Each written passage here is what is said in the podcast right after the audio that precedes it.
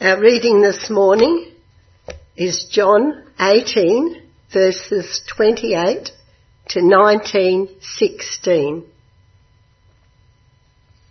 Then the Jewish leaders took Jesus from Caiaphas to the palace of the Roman governor. By now it was early morning and to avoid ceremonial uncleanness, they did not enter the palace because they wanted to be able to eat the Passover. So Pilate came out to them and asked, What charges are you bringing against this man? If he were not a criminal, they replied, we would not have handed him over to you. Pilate said, Well, take him yourself and judge him by your own law. But we have no right to execute anyone, they objected. This took place to fulfill what Jesus had said about the kind of death he was going to die. Pilate then went back inside the palace, summoned Jesus and asked him, Are you the king of the Jews? Is that your own idea, Jesus asked? Or did you, did others talk to you about me? Am I a Jew? Pilate asked. Your own people and chief priests handed you over to me. What is it that you've done? Jesus said, My kingdom is not of this world. If it were, my servants would fight to prevent my arrest by the Jewish leaders. But now my kingdom is from another place. You're a king then? asked Pilate. And Jesus answered, You say that I'm a king. In fact, the reason I was born and came into the world is to testify to the truth. Everyone on the side of truth listens to me. What is truth? retorted Pilate. With this he went out again to the Jews gathered there and said, I find no basis for a charge against him. But it is your, kiss, your custom for me to release to you one prisoner at the time of the Passover. Do you want me to release the king of the Jews? And they shouted back, No, no, him give us Barabbas, not him give us Barabbas. Now Barabbas had taken part in an uprising. Then Pilate took Jesus and had him flogged. The soldiers twisted together a crown of thorns and put it on his head. They clothed him in a purple robe and went up to him again and again saying, Hail King of the Jews! And they slapped him in the face. Once more Pilate came out and said to the Jews gathered there, Look, I'm bringing him out to you to let you know that I find no basis for a charge against him. When Jesus came out wearing the crown of thorns and the purple robe, Pilate said to them, Here is the man. As soon as the chief priests and their officials saw him, they shouted, Crucify! Crucify! But Pilate answered, You take him and crucify him. As for me, I find no basis for a charge against him. The Jewish leaders insisted, we have a law and according to that law he must die because he claimed to be the son of God. When Pilate heard this, he was even more afraid and he went back inside the palace. Where do you come from? he asked Jesus, but Jesus gave him no answer.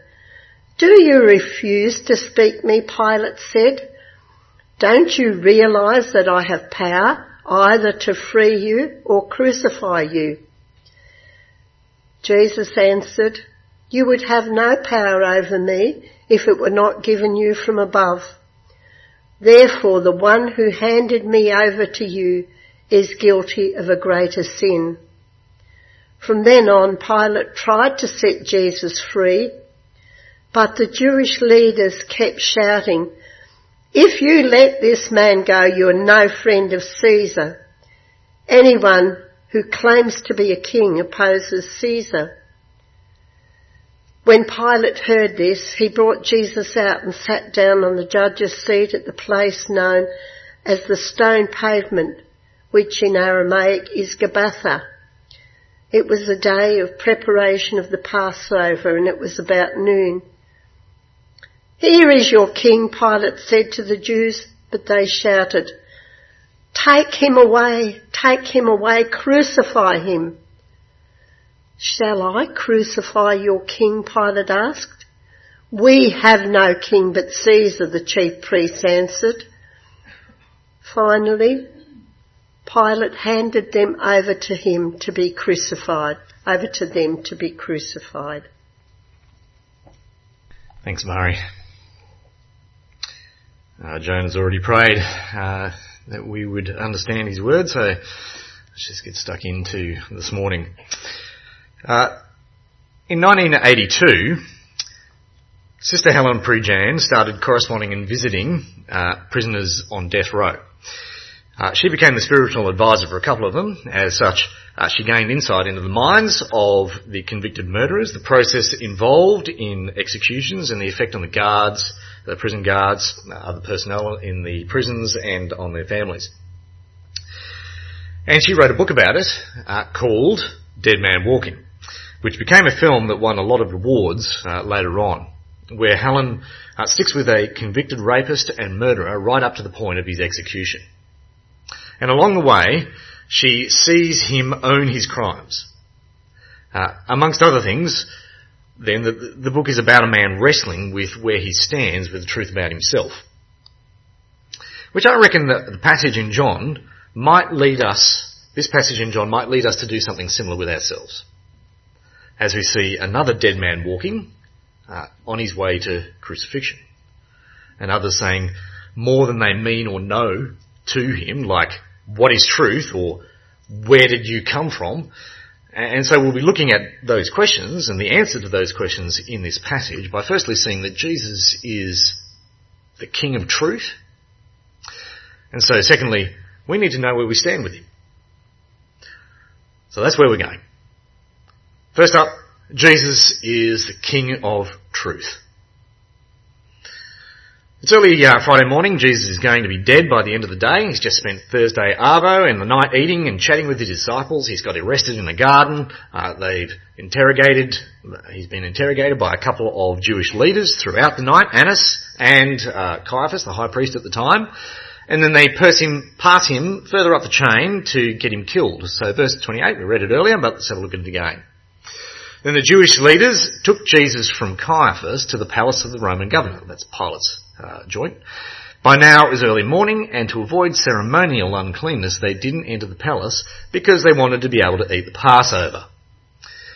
Uh, the irony here shouldn't be lost on us. Uh, these Jews are as keen to keep ceremonial laws as they are to see an innocent man hang, uh, chucking the baby of morality out while keeping the bathwater of ceremony in. Uh, but even though they might be unjustly labelling Jesus a criminal and seeking a state-sanctioned death, Jesus is no victim here. Uh, we see that in verse 32.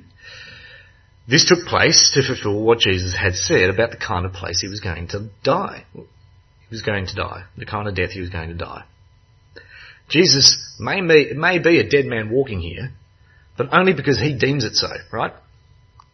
He is a king, after all, but he's not one that Pilate expects. So verse 33, we read Pilate then went back inside the palace, summoned Jesus and asked him, Are you the king of the Jews?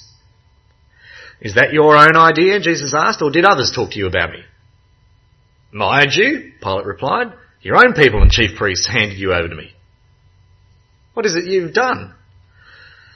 Jesus said, My kingdom is not of this world. If it were, my servants would fight to prevent my arrest uh, by the Jewish leaders. But now, my kingdom is from another place.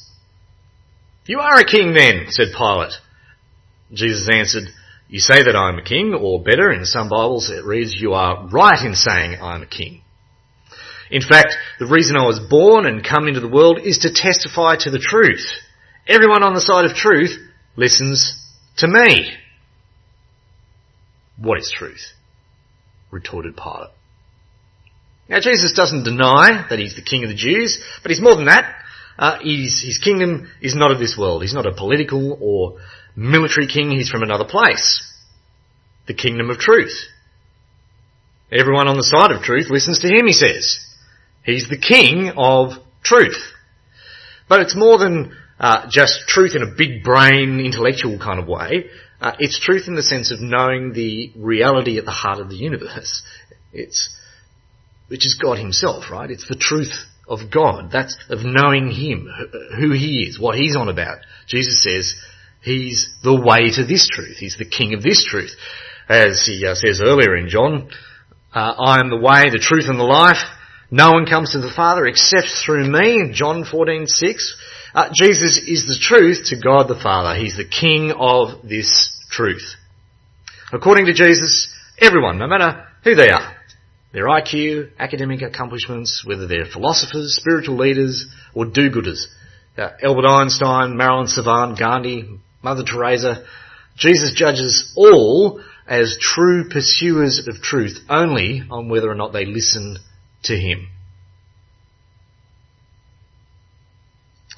A while ago at youth on uh, Friday night here, Friday night here, I was chatting with a young guy. Uh, he was very bright. He's from a non-Christian family goes to a public school. But he was, uh, he was surprised to hear that I and many of us at youth thought that Jesus was an actual historical figure who claimed to be God. He hadn't really wrestled with the idea before, and he struggled to accept it. Not so much because he wasn't convinced, but because the thought of Jesus being an actual historical figure was just so new to him. He said it was giving him a headache, uh, but he didn't dismiss it uh, not like many today who've read enough atheistic memes to know that getting a headache over thinking about God and Jesus is not worth it. I mean, after all, a poster on a bus can't be wrong. Which is a bit like Pilate here. As he cynically quips back to Jesus, what is truth? Retorted Pilate. With this he went out again to the Jews gathered there and said to find no basis for a charge against him. Pilate knows Jesus doesn't deserve death, but he's more interested in getting him off his porch and out of his life than discussing absolute truth claims, which, let's face it, you can understand. He's a busy man, he's got a lot on his plate. I imagine uh, he's got a, a riot brewing in Jerusalem, or potential riot. I imagine if we're in the middle of a tense situation at work, uh, and someone wants to talk about absolute truth claims there and then, we might be tempted to think, really? You want to do this now? Uh, and dismiss it you know, with uh, something like, oh, what is truth? But as insincere as this question might have been on Pilate's lips then, it doesn't actually invalidate the question. Certainly not now. Because it's a question that, that is at the heart of life. What is truth? It's a question we need to think about. And not just what is true for me in my life, but what is true, capital T, truth, full stop. A question Jesus says we need to think about with reference to himself. Because the truth is his kingdom. It's where he dwells. Uh, the tragedy is that if Pilate wasn't so consumed by the affairs of his own little kingdom, if he'd actually asked that question sincerely, he could have heard the truth from the King of Truth. And all his Christmases, I know that's anachronistic, but let's just run with it. All his Christmases would have come at once because he would have been relieved of a burden that none of us can carry, the burden of not knowing God. Which is why most bury their heads in the sand or work or family or Christmas gift shopping and cynically dismiss any possible answer like Pilate did. But you can't actually avoid the truth forever. The King of Truth, he has a way of getting under your skin. Like he did Pilate chapter 2 and verse 4, we read, Once more Pilate came out, and he said to the Jews gathered there, Look, I'm bringing him out to you to let you know that I find no basis for a charge against him. When Jesus came out wearing the crown of thorns and the purple robe, Pilate said to them, Here's the man. As soon as the chief priests and their officials saw him, they shouted, Crucify! Crucify! But Pilate answered, You take him and crucify him. As for me, I find no basis for a charge against him. The Jewish leaders insisted, we have a law. And according to that law, he must die because he claimed to be the Son of God. Uh, when Pilate heard this, he was even more afraid and he went back inside the palace. What's Pilate afraid of? surely it's got something to do with the claim that Jesus is the Son of God that he's just heard. Now, while the Jews understood this title, Son of God, to be a reference to the Messiah, prophesied in their scriptures with more than a hint of that title coming with uh, the sense of being equal with God, as a non-Jew, Pilate possibly heard Son of God. Can you imagine how he would have heard it? Probably a little bit superstitiously that Jesus is some gifted person who enjoys, you know, divine powers, maybe a demigod or some kind of magic man, and it freaks Pilate out. Why? Well, presumably because he's just had this guy flogged and mocked, and maybe he's going to curse him now with something. You know, Jesus is going to come back with some magic. Uh, the irony, though, is that Jesus claimed to be the Son of God and equal with God the Father. He did. There's no denying that. We see that earlier in John, but he did it in the context of healing people. And so on the one hand, Pilate needn't have been afraid of Jesus as the Son of God, but on the other hand, he really does need to be. Because Jesus is the King of truth on God and the divine. I was watching a uh, YouTube clip uh, titled "What Is God," where the thinker and mystic uh, Eckhart Tolle uh, he says this: I rarely talk about God because you can't really. It's so transcendent. Whatever you say would be very limited. As you know, human language and human thought is relatively limited. How can I make statements about the ultimate transcendent reality just by producing a few weird sounds with my vocal cords, plus air pressure through my tongue and lips, or the vowels? And he mumbles for a bit. This is what language is. Okay, now tell me the ultimate secrets of God and the transcendent universe. Mumbles again. You can't. It's absurd. Just produce a few sounds and that explains it? No. However, I'll carry on talking, to which he and the audience laugh, because the irony is obvious, right? In the face of the truly incomprehensible and inexpressible, which is God, we still want to talk about it, or hear from someone who seems to be able to do the impossible, that is to make God known to us. But Eckhart, he's right. It's absurd to think that we can comprehend the incomprehensible through human language because God is outside of our ability to know. If this circle is the sum of human knowledge, past, present and future, then God is infinitely beyond that. Let's call that the glory of God. The only way that we can know who God is, is if He constrains Himself to fit into our knowledge of things, if he accommodates our limitations, which Jesus says he, he has done, he is that. He says he's God's, God the Son from the Father in glory, born and come into the world to testify to the truth of God. And he's demonstrated that, uh, his authority to do this, uh, over and over again with signs and miracles and wonders and fulfilling prophecy, which we've seen all throughout the Gospel of John, so that we might listen to him, the King of truth, for the scoop on God. Which brings us to our second point. We need to know where we stand when it comes to Jesus. If he's the King of truth, we need to know where we stand. And Pilate, I reckon, helps us do this as he shifts from one question, what is truth, to an equally profound question uh, in verse 9 of chapter 2, where he says to Jesus, Where do you come from? Now in the Greek, it's a little bit more stark. Uh, it's, it's, where are you? A question that actually undercuts the power and authority Pilate claims to have in the very next verse and only serves to highlight his, his limitedness, his, his finitude. Indeed, one of the defining characteristics of all human judgments since time began, not just Pilate's, uh, is its finitude. There is no human court or human system of judgment that could claim to know everything. Claim omniscience.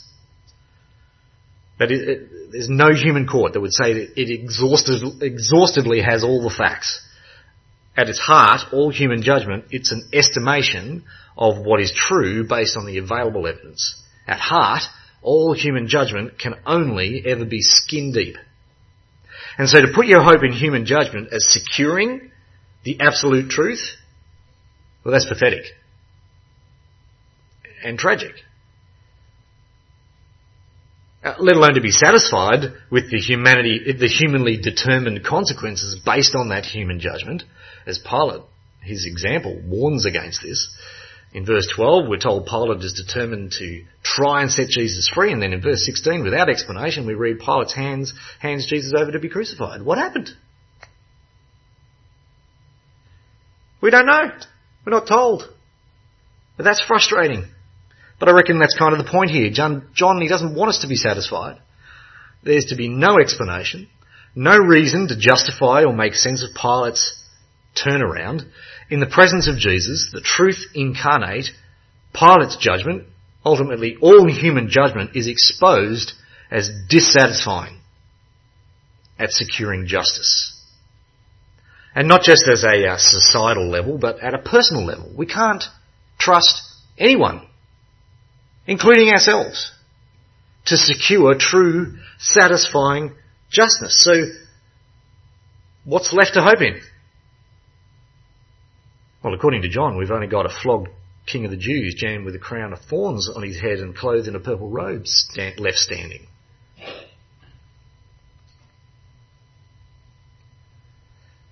Everyone's favourite bad guy at the moment is Vladimir Putin, isn't it? For his monstrous and awful ongoing attack of Ukraine.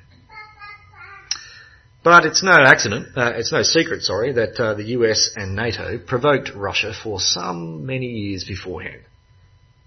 For years beforehand, there were warnings from many analysts that certain actions would push Russia into starting another Cold War.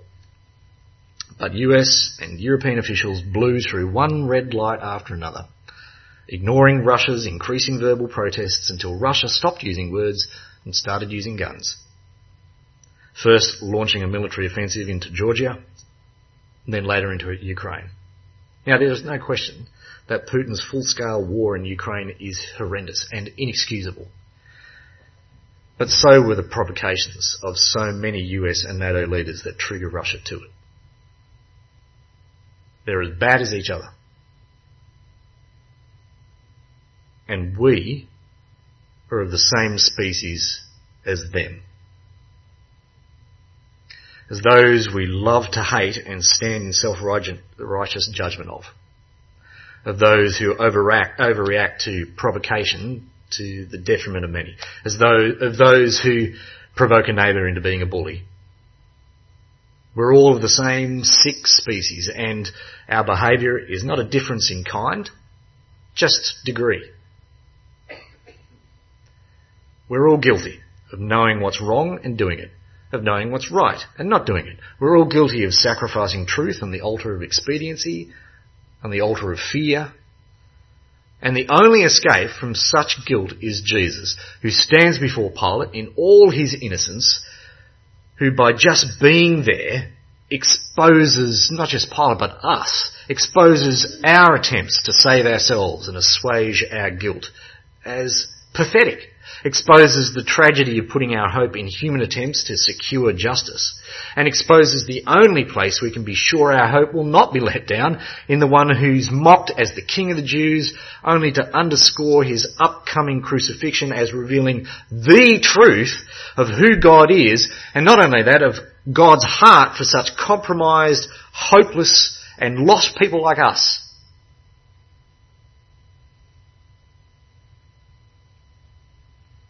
In the mocked and condemned Jesus, we know where God is when it comes to us, but where are we when it comes to Him? The Christian singer and songwriter Matt Maher, he's written a great uh, song which starts off uh, interrogating God with the question, where, where were you God when all that I'd hoped for, when all that I'd dreamed came crashing down in shambles around me. Where were you when sin stole my innocence and when I was ashamed, hiding in a life I wish I never made? He finishes the song with, You were on the cross. My God, my God, all alone. You were on the cross. You died for us, all alone. You were on the cross, victorious, all alone. You were there in all my suffering. Where's God? Well, he's on the cross. He was on the cross and he was on death row to the cross. He's not someone somehow removed or immune or untouched by the injustice and indignity and tragedy of life in this world. That's what the cross and the death row, the walk of death to the cross shows us. But perhaps more importantly, the cross acts as a mirror on ourselves and turns the question, where is God, back on us. In the words of Pilate, where are you? Are you in the light of the cross? Do you own what Jesus uh, on that cross and on his way to that cross exposes about you?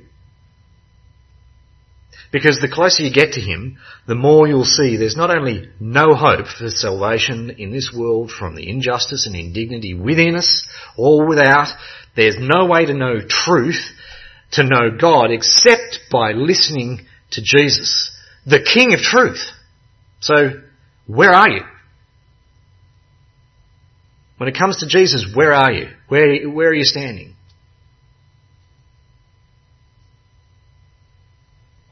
Because while Jesus was a dead man walking back then, in reality it's all of us now who are dead men walking. And as the King of Truth, Jesus is the best. The risen King of Truth, Jesus is the best spiritual advisor to have with us. Which I'm sure Sister Helen Prejean would agree with. And so, we need to listen to him. We need to listen to Jesus. There's a great scene in the uh, film Dead Man Walking where Helen asks the guy on death row to own his crimes, which up to that point he hasn't. But he does. And after he does, and Helen commends him, in his tears, he pauses and he says to her, Thank you for loving me.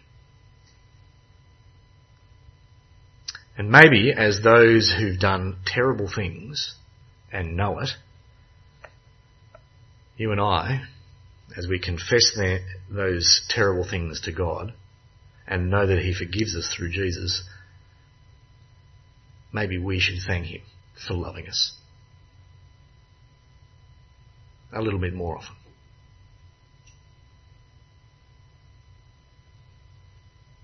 Sister Helen and the uh, the fathers of the two teenagers that um, Elmo Sonnier was convicted of raping and killing. They were permitted to witness his execution. His last words to one of the fathers uh, was this, after spending all that time with Helen. I can understand the way you feel. I have no hatred in my heart. As I leave this world, I ask God to forgive me for what I did. I also ask your forgiveness for what I did. It seems knowing God as forgiving him freed Elmo to know who he was and to own it. And to seek forgiveness and know that forgiveness not only from God but from others. It seems he listened to Jesus. And so he knew where he stood when it came to the truth about God and about himself. And so maybe that's something we're free to do too. To seek the forgiveness of those we've wronged. To do what Jesus wants. Even if it means losing face in the world. Or opportunity in the world. Or our rights in the world. Or our sense of belonging in the world. Because, because Jesus is the King of truth. Let's trust Him and live each day as dead men walking, listening to Him. And I'm going to pray that that be the case for us. Gracious Heavenly Father, thank you so much for the Lord Jesus. Thank you that He is the King of truth and that because of Him we know you. And not only do we know you, but we know you as our loving Father who has allowed your Son to stoop so low and take on flesh and accommodate our limited and finite experience of life here and now so that we might know you and know your forgiveness and know your love. We thank you for Jesus, the King of truth, the pathway to knowing you. And we ask that you would help us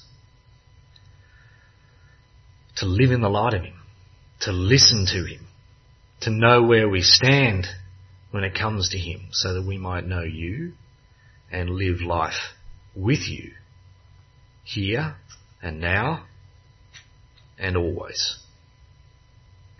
And we pray these things in Jesus' name. Amen.